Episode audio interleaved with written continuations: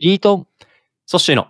ラジオ歴史小話、じゃがじゃがじゃがじゃがじゃが。思わずシェアしたくなる歴史の話。ということで、えー今日からですね、えー来週の火曜日、金曜日の3回を使って、ちょっとこの作家、クズなんじゃないのという、うんうなん人たちをね、ちょっと紹介していきたいなと思っています。うん、おー楽しみですね。やっぱりさ、なんていうか、芸術家っていうのは、うん。ちょっとさ、壊れてた方が芸術家っぽいってないあーなんかいつもリートンが自分のこと壊れてるって言ってるのは確かに芸術家気質があるから確かにそうかもなって思いますね。いや僕は別に芸術家気質があって 壊れてるわけじゃないんだけど僕は僕はただ単に単なる人格破綻者でしかないんだけど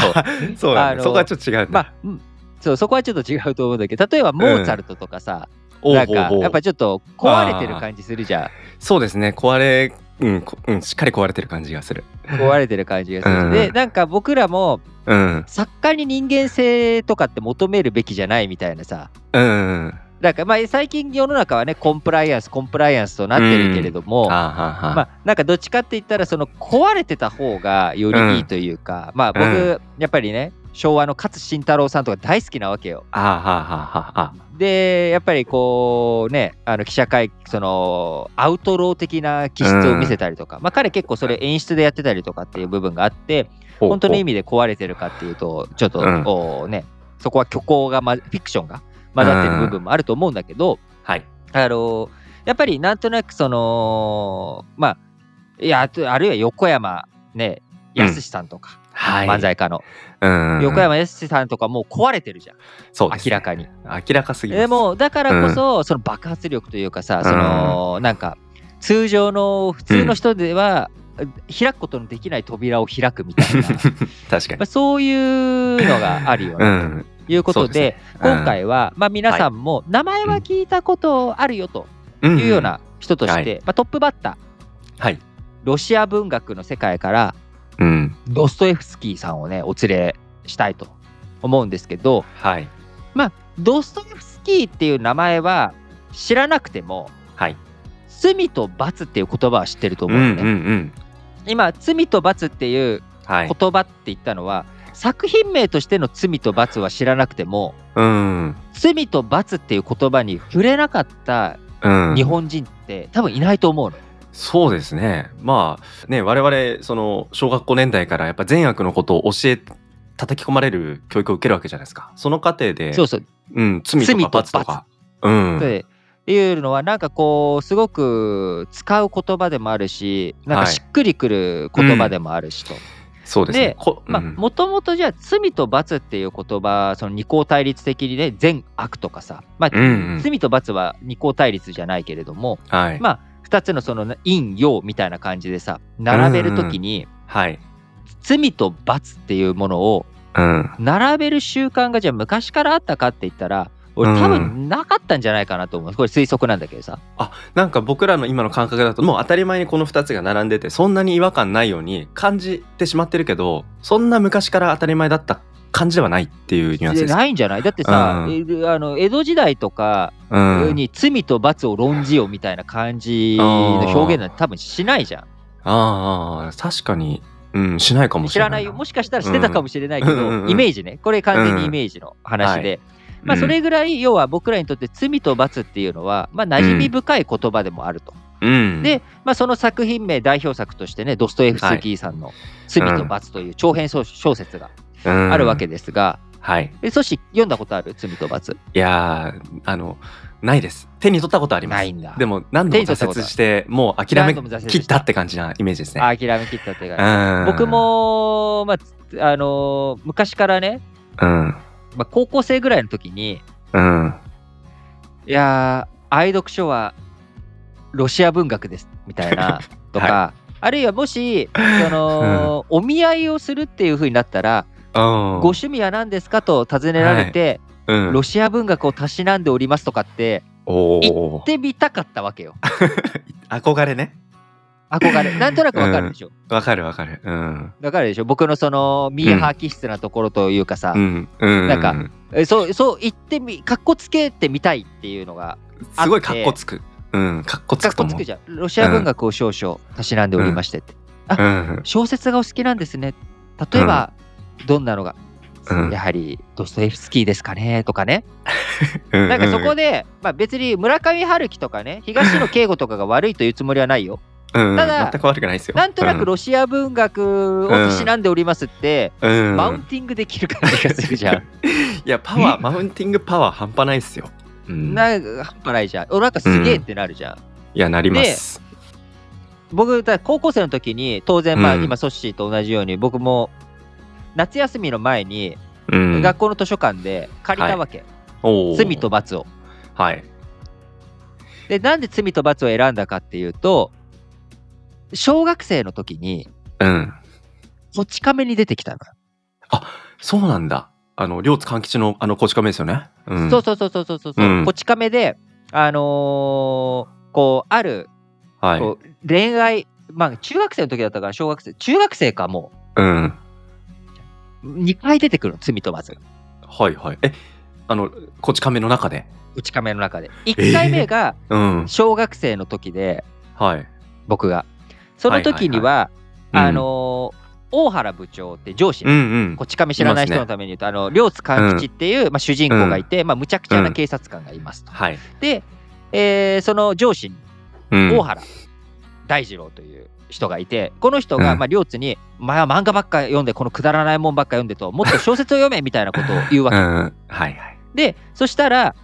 あのー他のその教授が出てきてうん。教授も叱ってくださいと「うこいんつ漫画ばっか読んでるんです」って言った ら教授が「いや私は漫画もたしなんでいる」と。でで漫画こういうのを全部読んでるということで、おーはい。あの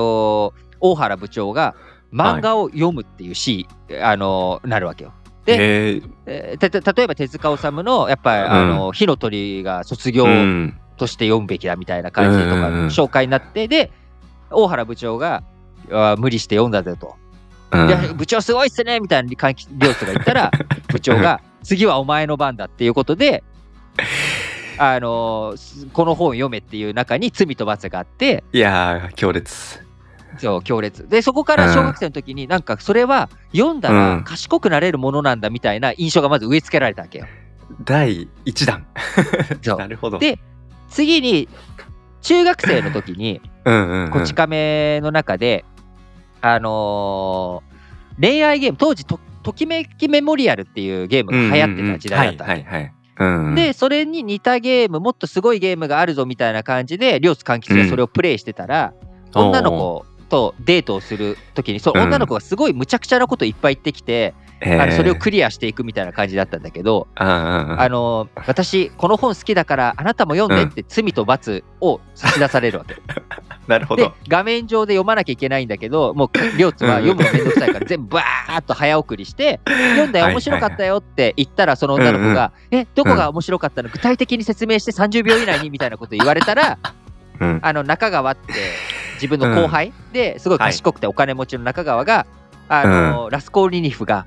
こうんう主人公ね罪と罰のはい。ラスコーリニコフが、あのー老婆を殺害する決心をしたシーンうんうんうんって答えてください、って言ったら、はいうまく進んだわけよ。おお、そこでそでれなをんか見て差し伸べられたそう、それを見見てやっぱり「罪と罰」を読んだらかっこよくなれるんだみたいな、なるほど。それが僕の原体験すげえな。両ある種両通を両通越しに教えてもらったって感じなんですね。そうそうそうそうそうああ。そのもうそれで「罪と罰」っていうものの憧れがあったんだけどいいなまあうん高校生の時には、うんそのラスコーリニコフがあのうん殺害をおーこう決める決定的な瞬間までたどり着く前のうん20ページぐらいで死んじゃってるわけ俺あのど罪と罰ってん結構長いですよ。20ページどころじゃないですよね。 20ページどころじゃ ない1000ページぐらいありますか。わかんないうけど。ー1000ページはないんじゃないかな ないかなでも結構、うん結構長いもうだからもう序盤の序盤でもう脱落したってあいう全こと然だからもうですよねもう最初うのん最初でもダメだった、うんうんで次にうんうんそれが高校生の時でしょだから1999年とか2000年だようんうんうんうんでその次2011年はいでタイにいた時に電子書籍で「罪と罰」をポチったわけ、おおこれもね同じようなところでしうた、ん ちょっとその間高校生からね社会人社会人23年もう、んもっともっとだよ。もっとか2011、まあ、13年、だってしゅ高校生がい10や11年後経ってんだから、もうまあそう30ね手前になってと。で、2年前の2021年にもう一回チャレンジだと。今年こそ俺は、あのーロシア文学をたしなんでると言うぞと。うんあーうん、決めてうんうんうんまあ、トルストイも何作か読んで、短編、うんトルストイの短編とかも読んで、い、よいよ満を持して、うん罪と罰を読んで、うん、結構ね、そのラスコーリニコフが殺害を決心するその情,、うん情報得るシーンって、うんうん結構序盤だったのよ。はい60ページぐらいだったから。わいはいかんないけど。そっか20ページのちょっと後先まで頑張れれそばう、た本ど当りに着け序た盤の序盤で、でもそれ読んだ時に超感動して、え二十、何年越し、 うんというか そうでまあ、20そのこち亀うのんそれが多分96年その中川のシーンが96年とか97年だと思うから、はいはい、まはあい、二十数年越しにあこのシーンなんだって思ってそうなんだ超興奮したえなんかちょっと水を差すようですけど意外と中川もなんか60ページぐらいまでしか読んでなかった可能性もあるかもしれない とやかないと思うねあそれのはないいやそのシーンはやっぱりね、うんいいシーンというか、あ確かに決定的なシーンだなっていう感じで、こここであのなんかスイッチが1個入るというか、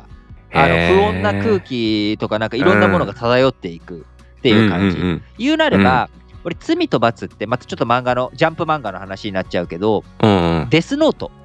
はいはいはいデスノートにすごい僕「罪と罰」って似てると思っててそうそどういうことですか罪とデスノートって要は、そのデスノートを拾った高校う生ん当時、最初ね、はい八神ライト君が、悪いやつは殺していいんだと俺は選ばれた人間だし、優秀な人間だから悪いやつを罰していいんだ、うん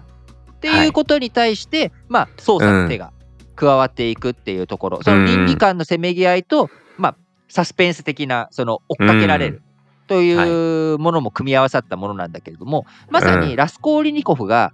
デスノートを拾ったシーンだと僕は感じたわけよ。ほうなるほど俺はやっていいんだはい自分のこの計画を実行していいんだってう後ん押しされた、なるほど自分はあくまで正しいことをやってるんだっていう正しいことを風な意やる思をためのチャンスをうんもらったうんだ、ん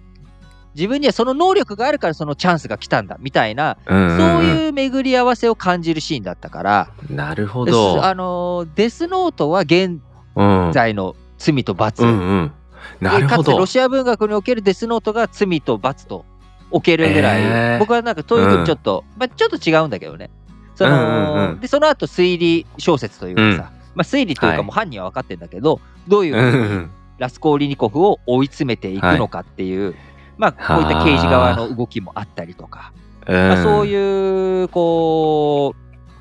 うサスペンス的なものもあんりなるほど非常にうん罪と罰はね、読んでよかっうんた。で読むためにはどうしたらいいかというと、うん僕が今回工夫したのははいみ今回って言ってももう2年前だけど工夫したのは、うんうん事前に、うんあのー相関図とか人の名前とか、はい人の名前がさややこしいんだよ。あーロシア文学出てくる人の名前一人二人覚えるだけでも結構大変そうだけど何人も出てきますもんねうん何人も出てくるとかじゃなくてそれだけじゃなくて、うん呼び方が変わるわけ。例えばうんソッシーってキャラがいるとするじゃん。それを、はいはいはいソシザキって呼んだりとか、ヒロトって呼んだりとか、ヒロ君って呼んだりとか、そのヒロ君とヒロトって、僕らだったらさ、違うお同じ人ってわかるじゃん。はいはいはいだから、あ家族がヒロ君って呼んでるんだなとか、あで、友達がソッシーって呼んでるんだなとか、うんうんうん家族がソッシーって呼ぶことないじゃん。ないっすあだって家う族んない全っ員すソッシーだ からさ。まあま あそうだそ うから、そうすると、でも、ヒロトとヒロ君って僕ら日本人だからさ、 ヒロトとヒロ君って同一人物だってわかるけど、これがロシアア語の世界の似たようなところになるとさ、わかんないじゃん。いやーつこれそれ読みないこれ同じ人読みなの進めない無理ですよそんえ、わかんない。これ同じ人なの違う人なのどっち新しい人出てきたのみたいな頭こんがらがっちゃうじゃん。これを事前に全部調べた。んネなッるトほとどネットで、あの、うんこのお呼び名、登場人物をの呼び名を整理。うんこれ全部同じ人ですっていうのうんを見て、そこから望んだらいけた。なるほどえその2年前読み直すぞっていう前にやったのか一回読み始めてあこれはそのじ、えっと、人間関係あえ図読み一回整理した方がいいと読み始めうるん前にそうんの人物の相関図はせめて調べた方がいいっていうのとは知ってて、うんうん、でなるほ同ど時に呼び名も結構これ、ソッシー、ソシザキ、ヒロト、ヒロう君ん、ヒロッチうんうんうんいっぱいあるぞと。おこれも整理しないと俺絶対もう諦めるわって思って、うんうんうんうん。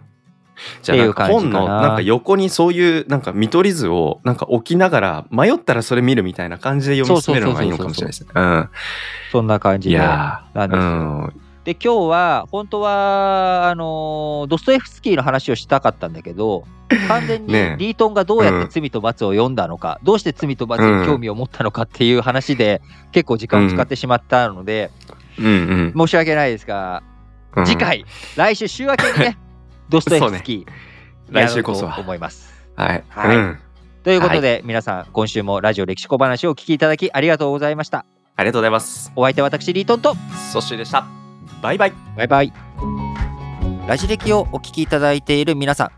いつも本当にありがとうございます。ラジ歴では、このメインチャンネル以外にもですね、日曜ラジ歴や新聞解説ながら聞き、日本史総復周辺の全エピソード、えーこちらをラジ歴会員サイトの方で公開しております。ぜひ、こちらの方のね、会員サイトにも皆さん登録していただければと思いますので、概要欄の方に会員サイトへの URL、登録方法、こちらを記載しております。メールアドレスがあれば登録誰でも、おどなたでもできるようになっておりますし、お聞きいただく際にはですね、ブラウザ経由とはなりますけれども、インターネット環境があれば皆さん聞くことができますので、ぜひ会員登録の方よろしくお願いします。